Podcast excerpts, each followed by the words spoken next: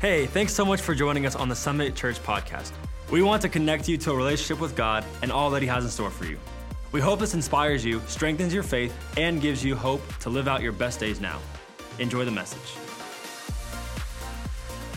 I'm really excited to be here with you today.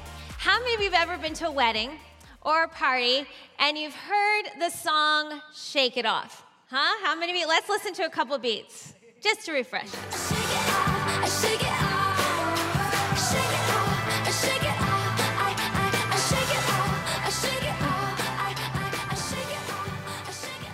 Now that you're all dancing this morning, hopefully I woke you up just a little bit, right? like this song, I want to challenge you today that there are some things that we have to shake off in order to achieve all that God has for us, to fulfill our destiny and to accomplish what He wants for our lives. In Acts 28, Paul was on the island of Malta, and he was helping some people build a fire, and he was putting wood on the fire. And a viper, driven out by the heat, fastened itself on his hand. And in verse 5, it says, But Paul shook the snake off in the fire and suffered no ill effects. Satan is often referred to as a serpent or a snake. And in the natural, when a snake bites you, what do you do? You call 911. You try to seek emergency help as fast as possible. They tell you to keep your the bite lower than your heart. Why? Because the venom starts to flow through you as soon as that snake bites you. And you've got to get to the hospital to get the anti venom, right? Because if you don't get the anti venom, you're going to die or you're going to start suffering. Uh, organ damage or even neurological damage. So you've got to get the uh, venom in you. And the same is true in the spirit. Satan is the father of all lies, and he comes to steal, to kill, and to destroy. He prowls around looking for someone who he can devour. He wants to attack you, he wants to distract you, and he wants to uh, bite you with his venom of fear, of worry, of anxiety, of, un- of unforgiveness, of anger because he doesn't want you to live in God's promises, which is joy and peace and good things. Satan wants you to question God. Has God really said? Is God really good? Well, why did this happen if God loves me? I heard Sandy Ross say this, and I thought it was really powerful. She said, The question is not why. We know why. Because Satan comes to steal, to kill, and destroy. Instead, the question that we should be asking is Lord, where do you want me to go from here? And what do you want me to do now? And I thought that was so powerful because Satan wants to wear us down with his lies and his venom. He wants to get us off course, and we have to take quick action when he comes, recognize the attack, and shake it off quickly so it has no hold on our life. Even Jesus told his disciples in Matthew 10 that if they enter towns that did not receive them, to keep going and sharing the message of Jesus. He told them to shake the dust off their feet and move on. He didn't want the disciples to dwell on the rejection they had experienced. Instead, he wanted them to stay focused, to keep sharing what God had done in their lives, and to continue to sharing the good news of Jesus Christ. And if we want to achieve all that God has for us, we're going to need to say, shake some things off so we can have his promises. So today I want to look at four. There are many, there's no way I can cover all the venoms of the enemy in this short time. But we're going to look at four. And the first one is the venom of fear. Satan uses fear to gain access to our lives. Members of a psychology class asked 500 people what they were afraid of. They came up with 7,000 fears, with an average of 14 fears per person. That's a lot of fear. and Dad spoke on the giant of fear a few weeks ago. We all feel fear but it's what we do with it that makes a difference. Fear paralyzes us, it keeps us from reaching our potential.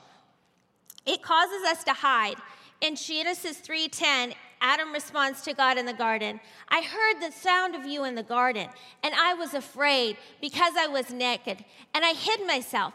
Adam feared punishment from God because he sinned. And that's true today. How many of you know that sometimes if you're not following God or you're not walking with Him, we tend to hide. We tend to avoid everything that has to do with God. So we stop coming to church, we stop going to our small groups, we disconnect. When in reality, God is the only one who can really help us and solve our problems.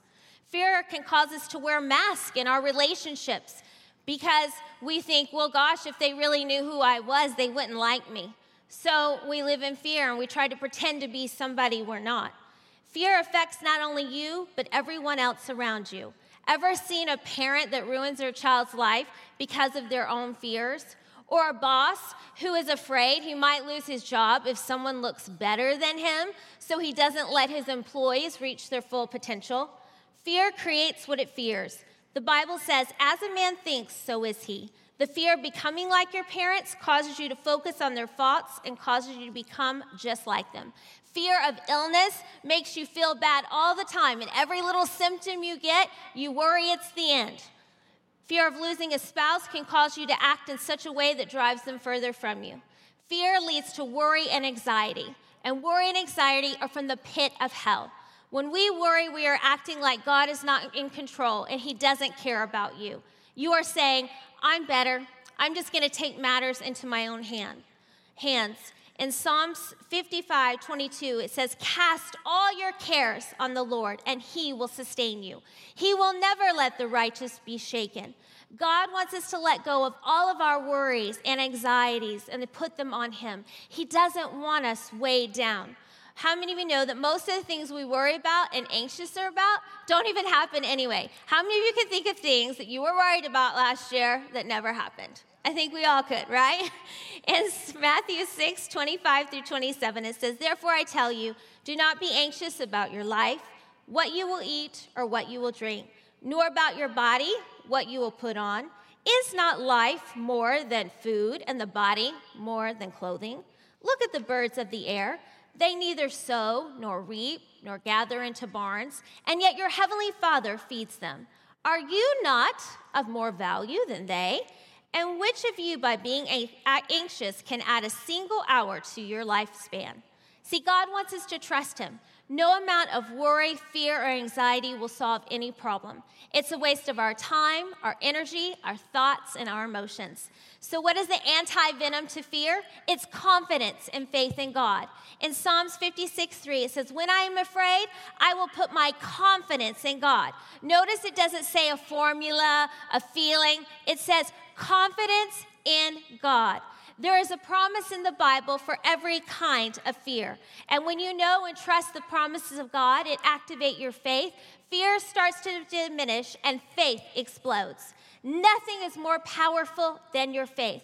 Your faith activates God's power. We are told in Ephesians 6 16, in all circumstances, take up the shield of faith, which you can extinguish all the fiery darts of the enemy. Notice we have to do something. It requires action. We have a choice when fear comes knocking at our door. Are we going to believe the lies of the enemy? Are we going to believe what God says in His report and His promises? It's going to require us to spend time in His Word, in prayer, to confess the Word out loud over fear daily in spite of what we see, and to renew our minds. It means that sometimes we're going to have to do it afraid and believe that God loves us more than anything. And if he loves us, we have nothing to fear. In 1 John 4:18 it says there is no fear in love, but perfect love casts out all fear. When it comes to fear, we must drive it out and we must take it and action towards it. David approached Goliath. When God says, Fear not, that is what he's asking us to do. He's asking us to move from faith fear based living to faith based living. And it involves a step of faith. So that means if you get a diagnosis, or you get a bad report on your job, or you have a bad report in your family, that means your response is, you know what? I am not going to fear. And you get a promise of God and you begin to quote it and you begin to stand on it and you begin to just speak it out, even though in the natural you don't see it yet. That's what it means. It means we magnify God, and sometimes we just have to do it afraid. The next venom, anger. Ephesians 4 26 through 27, and then 29 and 32. In your anger, do not sin. Do not let the sin go down while you are still angry. And do not give the devil a, foot, devil a foothold. And in the Amplified, it says, give no opportunity to him. Do not let any unwholesome talk come out of your mouth, but only that which is helpful for building others up according to its needs, that it may benefit those who listen. And do not grieve the Holy Spirit of God, with whom you are sealed for the day of redemption. Get rid of all bitterness, rage, and anger, brawling and slander, along with every form of malice. Be kind and compassionate to one another, forgiving each other, just as in Christ God forgave you. We all know what anger is, and we've all felt it, right? How many of you know when someone cuts in front of you in the traffic line, you get angry? Or how many of you know you're in a hurry at HEB and you've got your 10 items, and the line says 10 items or less, and the lady in front of you or the man has 40, and you're like, I need to go. or what about when your kids start fighting? This is a trigger for me. I start getting angry. Or electronics really get me angry and frustrated because I am not very technological and I just want to bang the dumb computer on the sh- on my desk. that is not the appropriate response. Or what about when your flight gets canceled? Christmas, Southwest Airlines. or your boss does something to make you mad. Or your husband says something that makes you upset. Or or you get angry. You can even get angry by worrying and brooding about all your problems. See, when you get angry, I don't know about you, or frustrated, you, you start having, like, your heart starts racing, right? Your adrenaline is pumping, you, your stress hormones are going up. To feel anger is not a sin, it's what you do with it that becomes sin. Jesus said, Be angry and sin not. See, when our anger gets out of control, and we act on what we feel, it can turn destructive. Prolonged anger can weaken the immune system and destroy neurons in the brain. It can lead to problems at work, in your personal relationships, and in the overall quality of your life.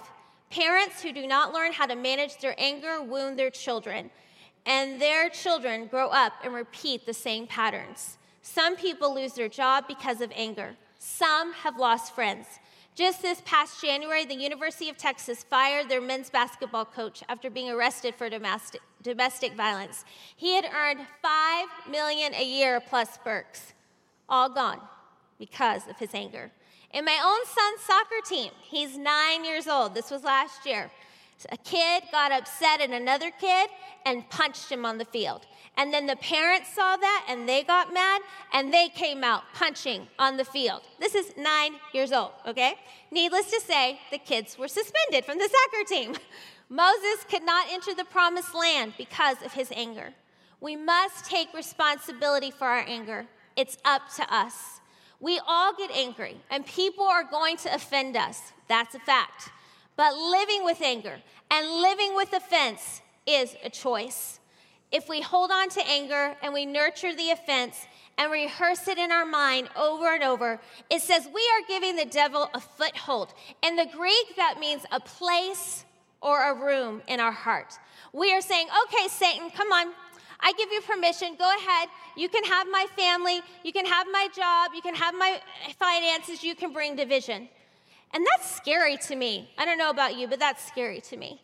And you know, Satan loves that because he wants to divide us. Because when we're divided, we're weak.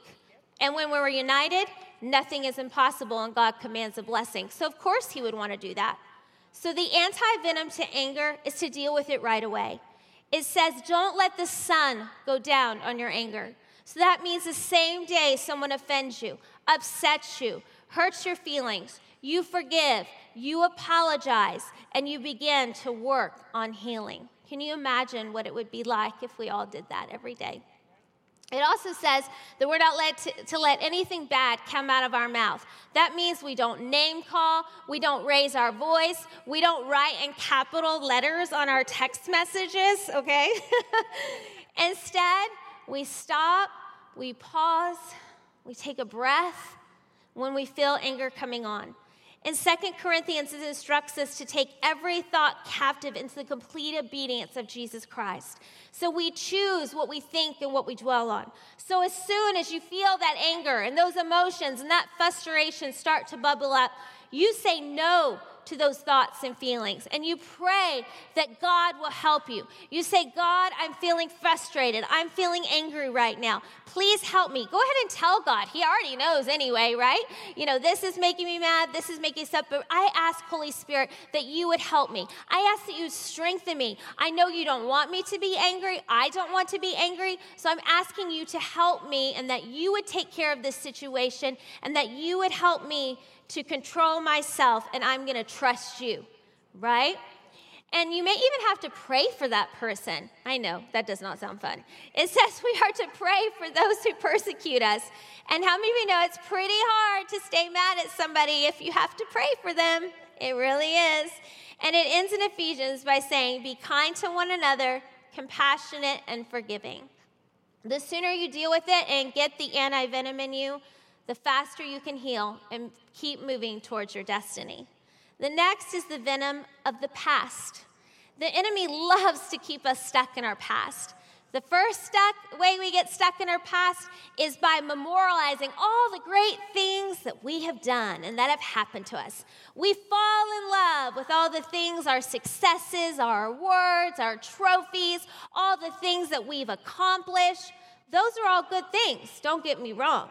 But sometimes we tend to create a shrine out of it, and we can't move forward because we keep looking at all of our successes. When your trophy room of yesterday becomes the best room you've ever had, that's a tragedy. And while the success and accomplishment are good and is a blessing from God, God has more for you. He wants you to move on. He has new things. It says in Isaiah 43 19, Behold, I am doing a new thing. Now it springs forth. Do you not receive it? I will make a way in the wilderness for you and rivers in the desert. So let's be open to God, what God wants us to do now.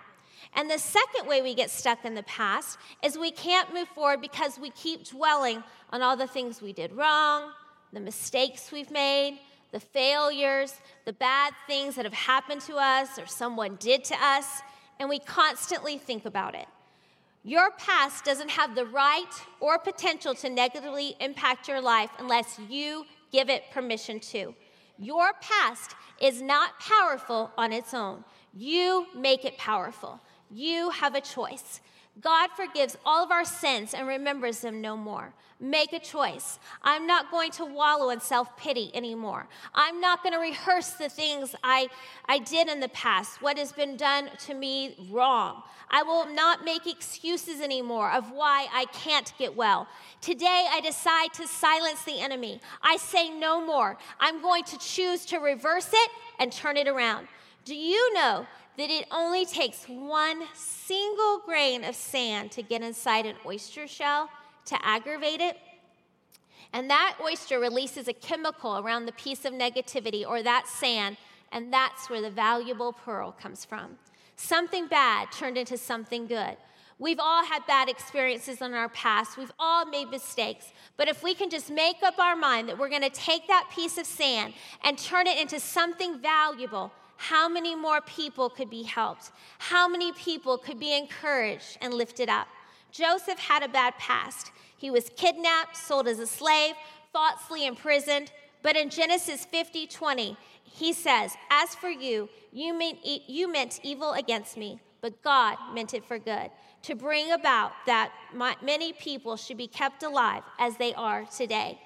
Joseph knew at the end of this season of hardship, God had the ability to reverse all the negative past in his life and summarize it with something good. Maybe you've lost a child. Maybe you were abused. Maybe you had a promising career and you made a mistake and you lost your job. But if you allow Him, God can reverse the negative past and turn it into a blessing. In Romans 8:20 says, "And now we know for those who love God, all things work together for good, for those who are called according to his purpose. How many of you remember Elizabeth Smart? Do you remember her? They're going to put a picture up of her. Elizabeth was kidnapped. She was raped, abused, and held captive for nine months at the age of 14 before she was rescued by police. In her book, My Story, she writes about something her mom told her shortly after she was rescued. This is what her mom said, it's very powerful. Elizabeth, what this man has done to you is terrible. There aren't any words that are strong enough to describe how wicked and evil he is. He has taken nine months of your life that you will never get back again. But the best punishment you could ever give him is to be happy, to move forward with your life, to do exactly what you want. Because, yes, this will probably go to trial and some kind of sentencing will be given to him and that wicked woman. But even if, it's, even if that's true, you may never feel like justice has been served or that true restitution has been made. But you don't need to worry about that. At the end of the day, God is our ultimate judge. He will make up to you every pain and every loss that you have suffered. And if it turns out that these wicked people are not punished here on earth, it doesn't matter. His punishments are just. You don't ever have to worry. You don't ever have to think about him again. You be happy, Elizabeth. Just be happy. If you go and feel sorry for yourself, or if you dwell on what has happened, if you hold on to your pain that is allowing him to steal more of your life away, don't do it. Don't you let him. There is no way he deserves that. No one more second of your life. You keep every second for yourself. You keep them and be happy. God will take care of the rest. Wasn't that powerful? And her mother's words were so powerful and true. And Elizabeth took those to heart and she went on, and you'll see a photo. She has three beautiful children of her own. She got married, and she is an advocate for change related to child abduction, recovery programs, and national legislation like Elizabeth, refuse to rehearse the past and allow God to reverse it. Let God turn your setback into a comeback. Today, tis I to refuse the thoughts of the enemy that would remind you of your past and say, That is not me anymore. I'm leaving it behind. Today is a new day. God works all things for good according to those who are in Christ Jesus. I am forgiven. I am free. And start moving to what God has for you now. Today, I'm making a choice It says in Philippians 3 13 through 14, forget what lies behind, straining towards what lies ahead. I press on toward the goal to win the prize for which God has called me upward. Which brings me to the last venom, which Elizabeth also had to do, and that's unforgiveness. Elizabeth had to forgive her captors. In an Instagram post, Smart shared insights to what forgiveness meant to her, and this is what she said. A question I'm always asked when I speak is Have you forgiven your captors? Yes. But when I say yes, I don't mean I think their actions are acceptable. For example, I would never be okay with rape, abuse, or kidnapping.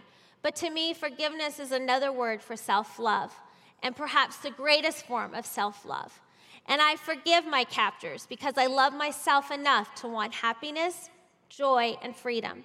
And holding on to the negativity, the pain, and suffering from my past doesn't allow me to embrace and live my life fully now. It didn't happen overnight, and my family and God were absolutely instrumental in coming to this place. But I believe everyone should have a chance of happiness, and I refuse to let mine pass me by. Hashtag never give up, hashtag miracles happen, hashtag forgiveness, hashtag self love, hashtag working every day. Satan loves to use offense and wounds to keep us from our destiny. There are a lot of things that wound us in life. Maybe someone has lied to you. Maybe a promise was broken or your trust was betrayed. Something bad happened to you. You can even be wounded by being devalued, overlooked, and rejected, or by someone saying something mean that really cut into you and hurt you. But every time you rehearse the wound or offense is called resentment. It means to cut again. You are cutting again and reopening that wound. You are perpetuating the pain. And worse, it doesn't hurt them, it only hurts you. Declare and decide today that you are not going to recut yourself. You are going to make a choice to forgive. The only way to let go of wounds and offense is to forgive. There is no other antidote for hurt and pain. You can get all the therapy you want, you can read all the books you want, but the only way to get well and free is forgiveness. Forgiveness is a choice, it's not a feeling. Earlier, earlier we read in Ephesians 4:32, "Be kind and compassionate to one another, forgiving each other, just as Christ God forgave you." How often do you have to do it? Well, as often as it takes. Jesus said 70 times 70, or I like to say, as long as the memory causes you pain. Forgiveness is a lifestyle, it's a way of living. And Jesus said, when we do it, He will forgive us. And in Psalms 147 3, it says, He heals the brokenhearted and He binds up their wounds. So, what do you need to shake off today? What venom do you need to get out of your life today? What's holding you back from your destiny and reaching your full potential? Hebrews 12 11 says, Therefore, since we are surrounded by such great a cloud of witnesses, let us throw off everything that hinders us and the sin that so easily entangles us, and let us run with perseverance the race which is marked before us. Have you ever noticed that marathon runners, when they're running, they run as lightweight as possible? They don't want anything that adds any extra weight because they have to go so long. And the same is true in the Spirit. The same is true with God. He wants us to run our race with as few distractions and as few limitation as God has for us. God has a great plan for you, but you have to decide to shake off the poisons of the enemy as soon as they come. It could be anger, it could be, like we talked about, forgiveness you need to do, it could be the past, it could be jealousy, it could be envy, it could be comparison. God wants you free today. Today is a new day. So I'm going to ask you to stand up. As I don't know about you, but I don't want to live with the venom of the enemy anymore. I do not want to let him stealing one more day of my destiny or one more day of my purpose. I just will not do it. And so I'm going to ask you, you know, we talked about stepping out in faith. So maybe the Lord, as I've spoken, has shown you an area that you need to shake off. That maybe the enemy has bit you and the venom is in you. And today is a new day. He wants you well, He wants you free. He wants you to have everything that He wants you to have. And we talked about stepping, taking a step of faith. So I'm actually going to ask you to come forward because I want to pray for you. I'm asking you to come forward if there's something the Lord has shown you that you want to shake off. It could have been something I mentioned or something I didn't mention. But today is a new day and God wants you free. He, he wants you free. So if that's you, I'm just going to invite you to come up here and I just want to pray for you briefly. This is not something scary. This is not something bad. Let me tell you, this is something I have to do daily. We have to ward off the attacks of the enemy all the time because it is not easy, right? He's always trying to bring us down, he's always trying to attack us. But today is a new day, no more. So, as you're coming, I'm just going to wait one more minute. There are still some more coming. I'm going to have you repeat the first part after me, and then I'm going to pray for you. So, if you'll just repeat this say, In the name of Jesus, today I choose to shake off. Now, just you yourself say what it is. Today, keep repeating, today, I forgive and then I want you to list if there's anyone you need to forgive. Okay, now repeat after me. I cut off any access that I have given to the enemy. The door is now closed. Satan, you have no hold on me, no power over me in the name of Jesus. Now lift your hands to heaven. Father, I thank you right now for these beautiful and precious people. We thank you that Satan, you are under our feet. You are defeated in Jesus' name. You have no access. Oppression, depression, torment, anxiety, panic attacks must go now in the name of Jesus. The lies of the enemy are silenced and cut off by your Holy Spirit in Jesus' name. Today we receive your joy. Thank you. The joy of the Lord is our strength. We receive your hope that we will bubble up with hope that it will be coming forth out of us, that we will be strengthened and reinforced with your love today, that you would fill us with your love, that you would fill us with your Holy Spirit. Thank you, Lord, that we have power. Thank you that we have a sound mind, that we are anointed by God, that you surround us with your peace. The peace of God, which surra- passes all understanding, sur- surrounds us, Lord. We thank you, Lord, for that. That you surround us with your love and with your presence. I thank you that your plans for us are good, to give us a hope and a future. And today we decide we want everything that you have for us, God. Everything. We are running towards the goal to which you have called us for. We will not give up. We will stay focused. We will stay vigilant and alert in Jesus' name because we want everything that you have for us. So we thank you, Holy Spirit. Just thank Him. We thank you, Holy Spirit, it's done. We thank you, Holy Spirit, it's a new day. We thank you, Holy Spirit. We want all you. We want what you want for us now. Continue to show it to us, continue to reveal it to us. We make a decision, God. We want all of you. We want all of you. We've let go today of everything that has hidden, hold us back. We thank you, God, it is done. We thank you, God, for your healing power. We thank you for your forgiveness. We thank you for your Savior that you sent to die for us on the cross. We are just so thankful. Your name is so powerful. It is so great. Nothing is impossible for you.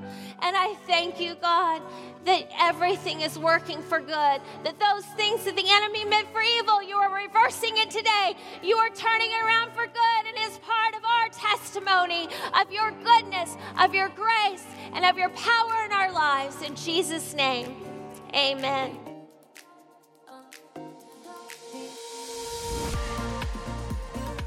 Thanks again for joining us. If you enjoy the podcast, be sure to subscribe and share it with a friend. You can hear more messages by visiting summitsa.com.